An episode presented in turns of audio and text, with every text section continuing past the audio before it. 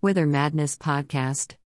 Another chilly morning for many across the Great Lakes and Northeast, but we should see improving weather into the weekend, and the risk of frost will be ending too.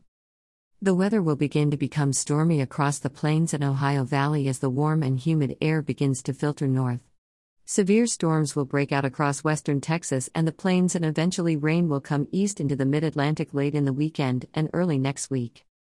The severe weather will remain in the plains next week and may try to filter into the Tennessee Valley with time. GFS continues to hint at tropical development either in the Gulf or southeast coast after the 20th. Since this is a new model, we should see how the model deals with tropical systems. We may see a surge of heat coming east late next week.